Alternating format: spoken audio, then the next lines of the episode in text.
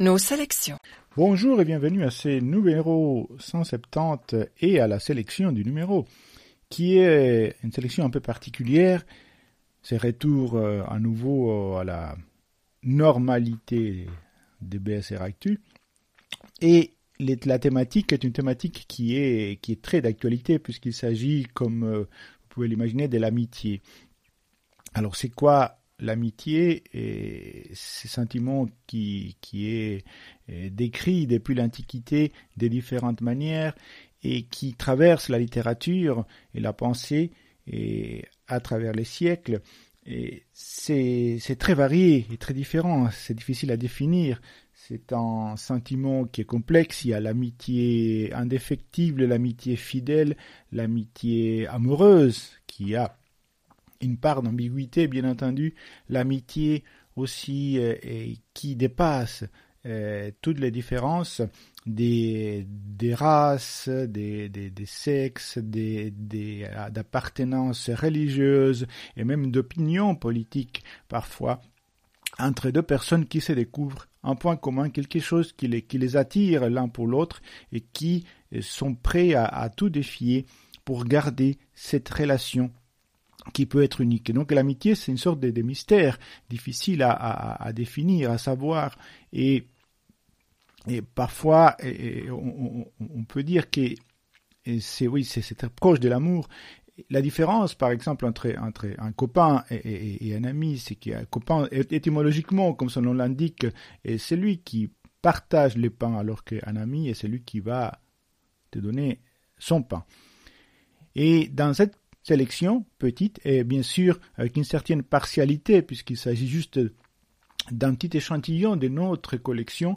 On va parcourir un petit peu ces différentes euh, parutions euh, de l'amitié sous différents, différents angles et, en partant des auteurs des différentes origines et linguistiques et culturelles. Et donc on va voir ces, amitiés qui peuvent parfois être éclatantes, merveilleuses, qui parfois malheureusement peuvent s'effriter, disparaître, et, mais qui restent et qui demeurent, c'est le temps qu'ils durent, un sentiment incroyable et une force, parce qu'un ami vous soutient et c'est une époque, un moment où c'est bien d'avoir un ami. Et c'est vraiment dans ces livres on voit avec finesse, avec intelligence, avec une grande diversité les différentes nuances de l'amitié. Alors j'espère que vous allez apprécier cette petite sélection sur les thèmes de l'amitié ou plutôt, plutôt des amitiés. Pour euh, l'entrée en matière, pour notre premier livre, un, classique. Qui n'a pas lu ou qui n'a pas entendu parler du Grand Monde d'Alain Fournier? C'est un livre qu'on étudie à l'école, qu'on se prête, qu'on s'offre, et pourquoi? C'est parce qu'il il résume cet, état des, des nuances, des, des, des variantes, des, ces thèmes de l'amitié. Alors il y a deux sujets dans, dans ces livres, à mon avis. C'est justement cette variante de l'amitié et, la quête. La quête de quelque chose qui, qui est pas impossible mais difficile à trouver et ces mondes du passage, ces mondes merveilleux du passage de l'adolescence à l'âge adulte, avec des personnages qui sont incroyablement décrits, avec beaucoup de subtilité, de finesse, et à la fois de simplicité. Il y a François, c'est celui qui raconte, qui est le fils de, de, Monsieur et, Madame Sorel, Monsieur Sorel qui est, l'instituteur d'un petit village de Provence, et en Sologne. Et là, un jour euh, apparaît un personnage un personnage plus grand que les autres, avec une dose de mystère et d'un élan incroyable qui est les grands môles. Les grands môles et Augustin, qui va euh, en quelque sorte subjuguer, séduire les, autres gamins, il va, être un peu le leader, et, mais qui, lui, il est, il est mu par, par, une quête de, quelque chose qu'il a aperçu, de quelque chose et de quelqu'un. il y a toujours une fille. Et cette fille qui va qui va le, le, le, le, guider, le mener. Yvonne Dégalé est un personnage un peu féerique, mystérieux, et il va euh, euh, en quelque sorte prendre François dans cet élan. Mais Yvonne Dégalé, il a un frère, France, qui est un personnage aussi fantasque, étrange, mystérieux, qui, a des, des parution plutôt brève mais importante dans le dénouement de l'histoire. Et entre ces personnages se tissent des, relations d'amitié fidèle, d'amitié amoureuse, justement aussi selon les personnages, et ils vont nous mener avec une sorte de, douceur mélancolique et, en même temps un attachement profond à, ces personnages euh, au dénouement de l'histoire. C'est un livre qu'il faut lire si vous ne l'avez pas encore lu, ou relire, ou réécouter. Alain Fournier, Les Grands Mondes, avec le numéro vénérable à la BSR, numéro 278. Il arriva chez nous un dimanche de novembre 1890. Je continue à dire chez nous, bien que la maison ne nous appartienne plus. Nous avons quitté le pays depuis bientôt quinze ans et nous n'y reviendrons certainement jamais. Nous habitions les bâtiments du cours supérieur de Sainte-Agathe. Mon père, que j'appelais Monsieur Sorel, comme les autres élèves, y dirigeait à la fois le cours supérieur, où l'on préparait le brevet d'instituteur, et le cours moyen. Ma mère faisait la petite classe. Une longue maison rouge avec cinq portes vitrées sous des vignes vierges à l'extrémité du bourg. Une cour immense avec préaux et buanderies, qui ouvrait en avant sur le village par un grand portail. Sur le côté nord, la route où donnait une petite grille et qui menait vers la gare à trois kilomètres. Au sud et par derrière des champs, des jardins et des prés qui rejoignaient les faubourgs.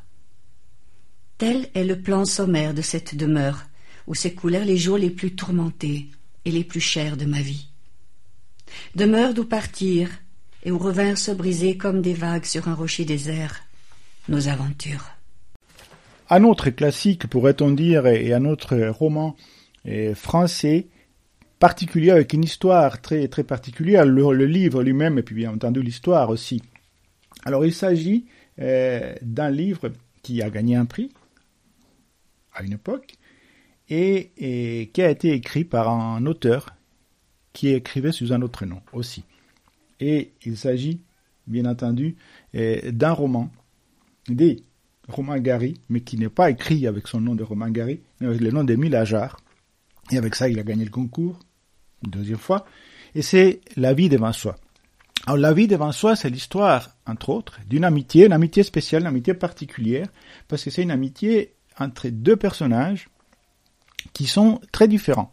Ils sont très différents, pourquoi? Déjà, au niveau de l'âge, Madame Rosa, c'est une femme âgée, qui a vécu, qui a vécu même beaucoup et Momo, qui est un, un jeune garçon, 14 ans, 10 ans, on ne sait pas très bien.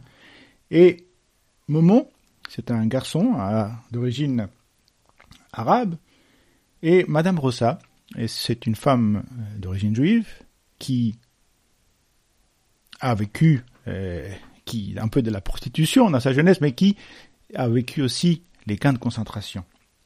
Et qui a survécu et qui s'occupe de ses enfants.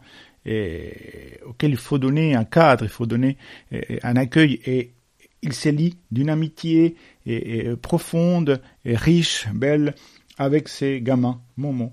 Donc c'est une amitié très très euh, très douce, très incroyable et à Paris et ça montre aussi comment on peut euh, surmonter toutes les barrières comment dans cette diversité on trouve des points communs et on trouve un sentiment qui est profond, qui est cette amitié, qui est cette amitié maternelle, cette amitié amoureuse, cette amitié des, dons des soi. Un très beau livre, La vie des mains soi, des Romain Gary en tant qu'Émile Ajar, qui est disponible à la BSR avec le numéro 14134. La vie devant soi raconte l'histoire dans le quartier de la Goutte d'Or à Paris d'un petit garçon arabe orphelin, Momo, et d'une dame juive âgée, malade, Madame Rosa, qui garde dans son appartement des enfants dont les mères travaillent ou ont disparu. Dès la publication du livre d'Émile Ajar, Momo et Madame Rosa sont devenus célèbres, presque des personnages publics, et leur roman a été aussitôt traduit dans une multitude de pays. Pour notre troisième roman, on a aussi une amitié euh, faite des différences ou faites à travers ou au-delà des différences. On est en Allemagne, dans les années 30, vous imaginez. Il y a deux garçons, deux jeunes garçons, Hans et Konrad. Alors Hans et Konrad sont différents. Hans appartient à la, bourgeoisie classe moyenne, petite classe moyenne. Conrad est aristocrate. On a déjà une différence. Mais on est en Allemagne, on est dans les années 30. Conrad, c'est un, ce qu'on appellerait par la suite un arien, et Hans, il est juif. Alors là, la situation s'envenime en Allemagne, et comme euh, ils sont de plus en plus isolés, les parents de Hans l'envoient pour finir parce que ça devient très dur, y compris dans leur relation, enfin dans la relation de, Hans et Conrad, mais aussi en général. Alors Hans s'est envoyé aux États-Unis, c'est ça qui les sauve. Il va grandir là-bas, il va devenir avocat. Les parents de Hans restent en Allemagne et ils ne se priveront pas. Ils préfèrent euh, finir. Et Hans perd la trace de Conrad. Euh, les années passent. Hans devient avocat. Il a pu faire des études aux États-Unis et il veut retrouver la trace de cet ami, Conrad. Qu'est-ce qu'il est devenu C'est cet aristocrate allemand pendant la Deuxième Guerre mondiale? Est-il mort et comment? Et ça, vous le saurez en lisant, euh, en écoutant ces, beaux livres de Fred Ullmann euh, qui s'appelle justement L'ami retrouvé. Et il est disponible à la BSR avec le numéro 14000. 810. Âgé de 16 ans, Hans Schwartz, fils unique d'un médecin juif, fréquente le lycée le plus renommé de Stuttgart. Il est encore seul et sans amis véritables lorsque l'arrivée dans sa classe d'un garçon d'une famille protestante d'illustre ascendance lui permet de réaliser son exigeante idéal de l'amitié tel que le lui fait concevoir l'exaltation romantique qui est souvent le propre de l'adolescence. C'est en 1932 qu'a lieu cette rencontre, qui sera de courte durée, les troubles déclenchés par la venue de Hitler ayant fini par gagner la paisible ville de Stuttgart. Les parents de Hans, qui soupçonnent les vexations que subit le jeune homme au lycée, décident de l'envoyer en Amérique, où il fera sa carrière et s'efforcera de rayer de sa vie et d'oublier l'enfer de son passé. Ce passé qui se rappellera un jour à lui de façon tragique. Alors pour notre quatrième livre, ce ne sera pas l'amitié entre deux garçons, mais entre deux filles. Hein? Elena, Lila, qui n'a pas, entendu parler de ces deux filles qui vont grandir et qui vont vivre euh, en Italie, et en particulier à Naples, cette ville foisonnante du, sud de l'Italie, et qui vont développer une amie incroyable une, une, amitié pardon incroyable, une amitié euh, riche, complexe, euh, faite des, rapprochements, des, d'émotions, des tiraillements euh, passionnés et passionnels. Et, et donc, je suis en train de vous parler, bien entendu, et de la fameuse tétralogie d'Elena Ferrante. Elena Ferrante dont on ne sait pas qui c'est vraiment, un auteur entouré de mystères. Et c'est bien sûr l'amie prodigieuse. Alors, moi, je vais vous parler du, tome 3. Pourquoi? Déjà pour vous inciter, pour ceux, celles et ceux qui ne l'auront pas fait, à, à, à, lire les deux premiers et puis les quatrièmes qui, qui concluent un peu cette tétralogie. Pourquoi? Parce que dans le tome 3, qui s'appelle Celle qui fuit et celle qui reste, et ces filles ont déjà grandi, et sont entrés dans l'âge adulte et on est dans les années 60. Et donc, avec tous les bouleversements qui vont se produire dans les années 60, et euh, bien entendu, dans cette Italie, comme dans toute l'Europe, comme dans le monde entier, et tout ce qui s'annonce, et 68 et tout le reste, il y a Lila, et une fille qui était brillante, géniale, mais qui était d'une classe très pauvre, et il y Elena qui, qui elle, euh, a, pu faire des études et, qui ont grandi. Et donc ces deux mondes et ces deux filles, ces deux univers et, intimes et, aussi euh, au sein de, de cet univers euh, social des changements, alors nous donne une grande richesse dans la narration et dans les échanges humains.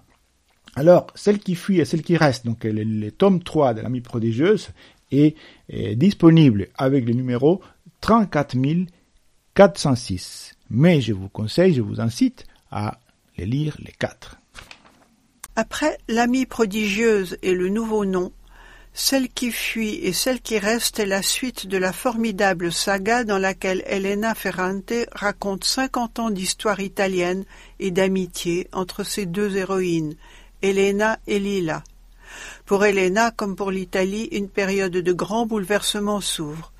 Nous sommes à la fin des années soixante, les événements de 1968 s'annoncent, les mouvements féministes et protestataires s'organisent, et Helena, diplômée de l'école normale de Pise et entourée d'universitaires, est au premier rang. Même si les choix de Lila sont radicalement différents, les deux jeunes femmes sont toujours aussi proches, une relation faite d'amour et de haine, telles deux sœurs qui se ressembleraient trop. Et une nouvelle fois, les circonstances vont les rapprocher puis les éloigner au cours de cette tumultueuse traversée des années soixante-dix. Celle qui fuit et celle qui reste n'a rien à envier à ses deux prédécesseurs. À la dimension historique et intime s'ajoute même un volet politique, puisque les dix années que couvre le roman sont cruciales pour l'Italie, un pays en transformation, en marche vers la modernité. Il y a parfois des amitiés qui commencent mal et qui finissent très bien. Et pour notre cinquième livre, je vais vous parler d'un livre, euh, justement d'un titre d'un écrivain euh, américain aussi un peu spécial qui s'appelle Chaim Potok. C'est un, auteur qui est devenu rabbin d'ailleurs. Et le livre, celui-ci s'appelle L'élu, des choses en anglais. Et puis c'est l'histoire des deux garçons, mais aussi des deux communautés. Alors on est euh, aux États-Unis, euh, à New York, et il y a dans les dans les dans le monde du judaïsme new-yorkais, il y a plusieurs types de communautés, mais il y a en particulier deux types des, des, des, visions du monde pour, pour, pour ces, cette communauté juive. Il y a les Hasidim, donc c'est ces, ces, ces groupes, c'est certes les sectes, les, les appellent certains, et qui, qui pratiquent une religion très très stricte, très très très pieuse, et aussi imprégnée de Kabbale et autres. Et les, les, sionistes qui veulent, bon, eux, euh, être dans l'action et, bien sûr lutter pour, pour, pour avoir un pays. On est, allé, on est à cette époque-là. Et il y a deux jeunes, deux, deux, tout jeunes, qui vont se rencontrer, alors que normalement ces deux communautés ne se rencontrent pas, et à l'occasion d'un match de baseball. On est aux États-Unis quand même, et, et il va se produire un événement l'un des deux garçons va, va, va effectuer une action, euh, je dirais, par trop violente sur l'autre, et, par la suite, ça va évoluer pas de, manière négative, mais au contraire, ça va être le point de départ d'une incroyable amitié entre ces deux garçons qui sont brillants, qui sont génieux tous les deux, chacun dans, son genre, et qui vont et, et surmonter et et puis apprendre à se connaître et tisser des ponts entre les différentes communautés entre les différentes manières de penser et, tout cela est raconté avec une, finesse, une délicatesse, euh, une tendresse incroyable. L'élu des Raim Potok avec les numéros 36693. Avec l'élu, Raim Potok a écrit un des plus beaux romans de ces dernières années. Il faut lire une centaine de pages pour entrer dans la magie de cette communauté juive new-yorkaise où hassidiques et sionistes vivent ensemble et se détestent. À l'occasion d'un match de baseball, deux adolescents exceptionnels des deux communautés vont devenir amis et surmonter les obstacles. Tout y est. La tendresse du père, l'amitié plus forte que la mort, la connaissance, source de vie. On se prend même à se passionner pour les querelles théologiques du Talmud. Le Figaro.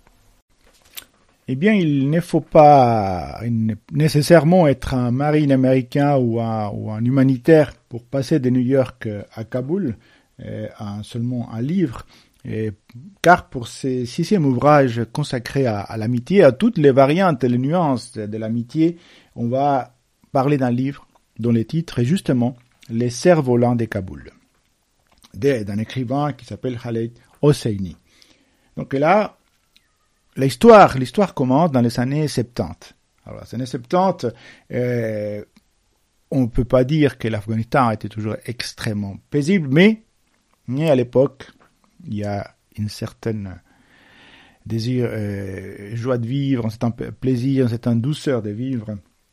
Et à cette époque-là, et dans les années 70, il n'y a pas eu encore l'invasion soviétique, et puis tout ce qui s'est suivi par la suite, qu'on connaît bien. Et c'est l'histoire des deux garçons, Amir et Hassan. Alors Amir est, est Pashtun, il y a différentes ethnies, différents groupes ethniques et puis aussi euh, qui ont un certain statut social en Afghanistan. Alors, les Pashtuns, c'est une, sorte de, de, de caste euh, importante, dominante. Alors Amir est est fils d'un maître pashtun et Hassan est, est, domestique, enfin son père est, est domestique, il, appartient à la à l'ethnie Asara et, et, donc il est Azari et donc les deux enfants, malgré ça, ils s'aiment bien, ils se, comprennent bien, ils sont inséparables. Mais euh, Amir, à un moment donné, alors que, alors que Hassan justement avait, besoin, enfin, on lui a demandé de l'aide et il, en quelque sorte, il tourne les deux à, cette amitié. Donc il part, bon, à l'étranger, il y a la communauté aussi, il y a toute l'histoire de l'exil euh, afghan aux États-Unis. Mais après les années passant, Amir va faire, va essayer de se rattraper va essayer de se rattraper et, et, et de, rendre service après avoir tourné les deux à, à, son ami. Et euh, ça parle des, des coutumes parfois euh, pas pas trop réjouissantes et, de ce monde. D'autres, oui, d'autres d'autres traits qui sont qui sont assez incroyables. Et justement, ça traite de l'amitié, de, de, de, de qu'est-ce que la loyauté envers l'ami, envers celui qui est proche et qui a besoin. Et qu'est-ce que signifie trahir? Et donc là, c'est un livre euh, merveilleux à écouter, à lire. Les cerfs-volants de Kaboul, et assez touchant aussi, avec le numéro 14077. De Kaboul à San Francisco, des années 70 à nos jours, une déchirante histoire d'amitié et de trahison avec, en arrière-plan, la chronique tourmentée d'un pays dévasté, l'Afghanistan. Bien que frères de lait, Amir et Hassan ont grandi dans des mondes différents. Le premier est le fils d'un riche commerçant, le second est le fils de leur serviteur. Inséparables, liés par une même passion, les deux garçons se vouent une amitié indéfectible. Mais ce lien va se briser à jamais. Alors que, sous ses yeux, Hassan subit une véritable ignominie, Amir reste pétrifié. Peur, lâcheté, honte, Pris dans une terrible confusion des sentiments, il n'esquissera pas un geste pour sauver son ami. Été 2001. Réfugié depuis plusieurs années aux États-Unis, Amir reçoit un appel du Pakistan. Il existe un moyen de te racheter, lui annonce la voix au téléphone.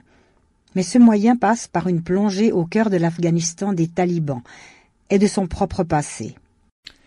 Eh bien, pour ce septième ouvrage, on va être un peu moins exotique et on va retourner en France, enfin, pour tout près de, chez nous, même si euh, dans les circonstances actuelles, euh, ce n'est pas évident non plus d'aller en France depuis la Suisse, mais ça va certainement changer bientôt.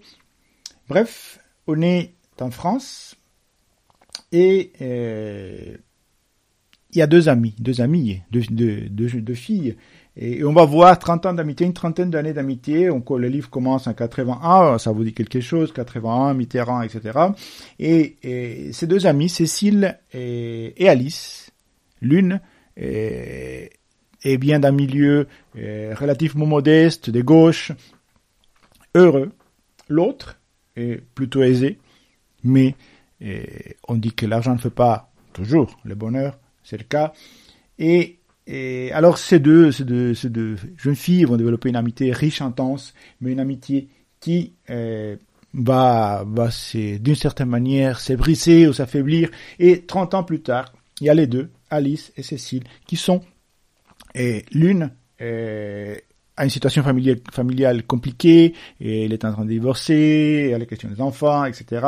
Et puis l'autre, il s'est produit quelque chose, et elle est dans les comas. Et dans les deux, les esprits de ces, de jeunes filles, il, va y avoir une sorte d'échange euh, virtuel entre les deux et, les liens de cette amitié qui, qui a malheureusement euh, pas pu euh, arriver à une certaine plénitude va s'établir à travers cette espèce de, de, dialogue à distance. un beau livre d'un auteur dont les noms, je vais m'efforcer avec beaucoup de, bonne volonté de prononcer correctement. Et l'auteur s'appelle Ketevan Davrichewi et elle est d'origine géorgienne, comme euh, Staline, mais aussi comme beaucoup d'artistes intellectuels. Et euh, le livre s'appelle Les Séparés. Donc, Ketevan Davrichewi, c'est une, une auteure, une autrice, qui est française, mais d'origine géorgienne. Et le livre donc s'appelle Les Séparés. Et il est disponible à la BSR sous le numéro 18636. Cela faisait cinq ans qu'elle ne s'était pas vue, jusqu'à leur dernier déjeuner. Il était à peine huit heures, Alice sortait de sa douche quand le téléphone avait sonné. Elle avait jeté un regard distrait sur l'écran et hésitait à répondre en voyant s'afficher un numéro qu'elle ne connaissait pas. Alice C'est Cécile. Elle ne disait plus C'est moi, mais Cécile, un prénom qu'Alice avait retiré de son répertoire. Aurait-elle répondu si elle avait su qui appelait? Il faut que je te voie, que je te parle. C'est très important. Enfin, ça l'est pour moi. Aujourd'hui, si tu as un moment. Qu'est-ce qui se passe? C'est grave? Je ne peux pas aujourd'hui. Tu ne peux pas t'arranger Alice s'arrangea. Elles avaient convenu de se retrouver pour le déjeuner dans un restaurant que Cécile avait choisi. Alice était paisible en se rendant au rendez-vous et s'en étonna. Elle ne put s'empêcher d'alerter ses sœurs, comme si leur dire allégeait la rencontre, en faisait une anecdote parmi d'autres. Elle ne prévint pas son mari. David était déjà parti au bureau et lui aurait conseillé de ne pas y aller. Quand une relation se termine, il faut savoir l'accepter, disait-il. Alice était aussi curieuse, un peu inquiète. Qu'avait-il de si urgent pour que Cécile eût soudain besoin de lui parler? Elle fantasma un instant sur des retrouvailles émues, un mea culpa partagé, un drame familial qui les aurait rapprochés. Pourquoi? Le tragique ne faisait que labourer et creuser des trous béants. Elle l'avait déjà éprouvé. Cécile se garait sur une livraison lorsqu'elle arriva devant le restaurant. Alice eut le temps de l'observer à travers la vitre, de composer une expression désinvolte et assurée, alors que Cécile manœuvrait, forçant une place trop exiguë. Tu n'as pas renoncé à la voiture dans Paris? demanda Alice sans préambule. Non, répondit Cécile. Et je sais, je suis sur une livraison, ajouta-t-elle, comme pour la dissuader de poursuivre une discussion en suspens qui n'avait plus lieu d'être. Il aurait été incongru de parler contravention. Pour notre huitième ouvrage, on va traverser juste la Méditerranée. On va aller au Maroc, pas en vacances, mais euh, on va découvrir un livre, un ouvrage d'un auteur qu'on connaît bien, Tahar Ben Jaloum, et Jaloun, pardon, et le livre s'appelle Les Derniers Amis. Ça ne sera pas les derniers livres de cette sélection, le titre c'est Les Derniers Amis. Alors, l'amitié, c'est quoi? Est-ce que, est-ce dit, dit les quatrièmes de couverture, c'est le raté un malentendu, mais non, l'amitié, c'est, autre chose. Mais dans les cas présents, il s'agit aussi d'une amitié qui s'étend dans le temps. L'ouvrage précédent de, de jeunes filles, et là c'est de, de, garçons, et on est à Tanger, donc au Maroc, et il y a deux, deux jeunes, Marmed et Ali. Il y en a qui est, plus naïf, plus, plus innocent, l'autre qui est plus, plus trouble et, et plus, plus euh, manipulateur, on va dire. Mais il y a une amitié, une relation complexe, une relation qui, qui peut être qualifiée d'amitié car ils subissent des choses ensemble. Il faut dire que la chose, la situation n'est pas facile à cette époque-là et bien sûr, il y a des, jalousies, il y a des petites trahisons, voire des pas si petites que ça, et il y a des, des, épreuves qu'ils subissent. Et donc cette amitié subit des coups et, et parfois peut faire mal. Mais on apprend, on apprend. Et donc, dans ces contextes du Maroc, ces deux jeunes qui grandissent, ces relations complexes, et nous, nous est donné avec une grande limpidité comme il est d'habitude chez Tahar Benzeloun, grand auteur. Et il est disponible dans notre bibliothèque avec le numéro 12908. C'est à Tanger, ville internationale, cosmopolite et étrange, vers la fin des années 50.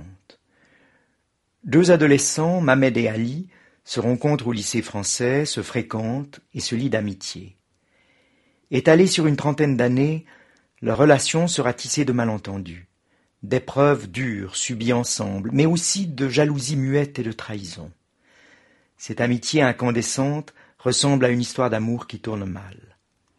Dans ce roman, cependant, chacun des personnages donne tour à tour sa version des choses. On constate qu'ils n'ont pas vécu la même histoire. À la naïveté de l'un répond un égoïsme pervers et destructeur de l'autre. L'amitié elle-même serait-elle un malentendu? Ce roman, écrit dans une langue directe et limpide, est aussi un portrait cruel du Maroc des années de répression et des désillusions qui s'en suivirent. Au-delà de ce paysage humain et politique, et jusqu'au retournement final, le dernier ami laisse entrevoir une société complexe et contradictoire, archaïque et moderne. Même lorsqu'on s'exile du Maroc, on y revient pour mourir. La montagne. Hein, que, ferait-on sans la montagne en Suisse? Mais en l'occurrence, il s'agit d'un endroit tout proche, c'est les Val d'Ost. On, est en Italie et il s'agit euh, d'une amitié qui, justement, euh, on va dire que c'est construit ou en tout cas c'est tisse autour de la montagne. C'est l'histoire des deux garçons, Bruno et Pietro, qui euh, vont se lier d'amitié, d'amitié entre eux et d'amour pour, cet environnement de la montagne rude, riche, qui permet, euh, qu'un site à se dépasser. Et alors, Pietro, euh, il essaye, il a un père un peu, un peu difficile.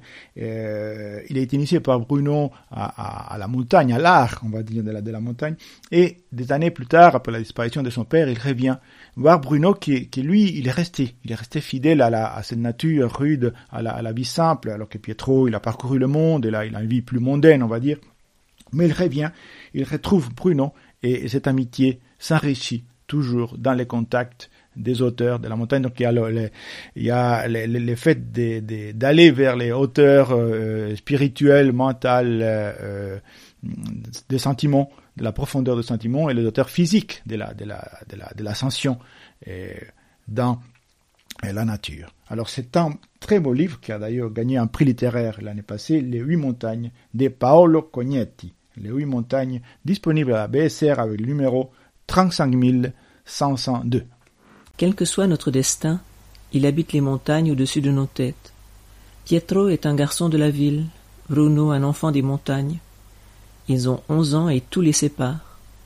Dès leur rencontre à Grana, au cœur du Val d'Aoste, Bruno initie Pietro au secret de la montagne. Ensemble, ils parcourent alpages, forêts et glaciers, puisant dans cette nature sauvage les prémices de leur amitié. Vingt ans plus tard, c'est dans ces mêmes montagnes et auprès de ce même ami que Pietro tentera de se réconcilier avec son passé et son avenir.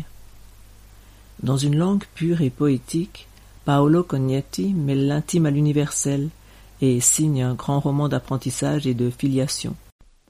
Alors pour ces derniers dixièmes et derniers ouvrages, des dix, hein, comme les, dix commandements, les, les commandements de l'amitié devraient être essentiels, et je fais un clin d'œil un petit peu au premier ouvrage que j'ai présenté. Vous vous rappeliez, c'était les, les, les, grands mondes d'Alain Fournier. Et maintenant, c'est un livre beaucoup, plus récent d'un auteur qui s'appelle Aurélien Delso. Et le livre s'appelle Pour le qui. Et pourquoi je disais qu'il y avait un lien, un lien ténu, un lien euh, subtil, mais, mais vous allez vous rendre compte pourquoi les grands mondes, c'est parce que c'est l'histoire des, des trois adolescents trois adolescents, Lucky, Abdul et Diego, qui sont dans une petite euh, ville de province. Ils ont 15 ans. Donc ils sont euh, dans cette période, ils vont, ils sont finis, euh, on va dire l'école obligatoire, ils vont entrer dans un autre monde. Et l'enfance s'en va, mais ils, ils aimeraient pas qu'elle parte. Bien sûr, c'est pas facile, la vie c'est pas très amusante de manière générale dans ces petites villes de province. Bien sûr, il y a les contrôles des polices, surtout pour Abdul et Diego d'ailleurs pas moins pour Lucky, mais il n'y a pas grand-chose à faire, mais il y a l'amitié. Il y a ces rapports entre ces trois jeunes qui aiment malgré tout rêver, regarder les étoiles, être ensemble, essayer de préserver, de préserver ce monde qui a la beauté de l'immédiat, la beauté du partage, la beauté de, de, de, de ne pas avoir des a priori et, et d'enrichir chaque instant. Et, et, ce monde magique qui est ce passage de l'adolescence la, et, et qu'on n'aimerait pas et qu'il finisse. C'est un très joli livre qui s'appelle Pour Lucky d'Aurélien Delso et qui est disponible à la BSR avec le numéro 67805. Alors je vous conseille les lire, l'écouter. Vous aurez du plaisir. Merci beaucoup.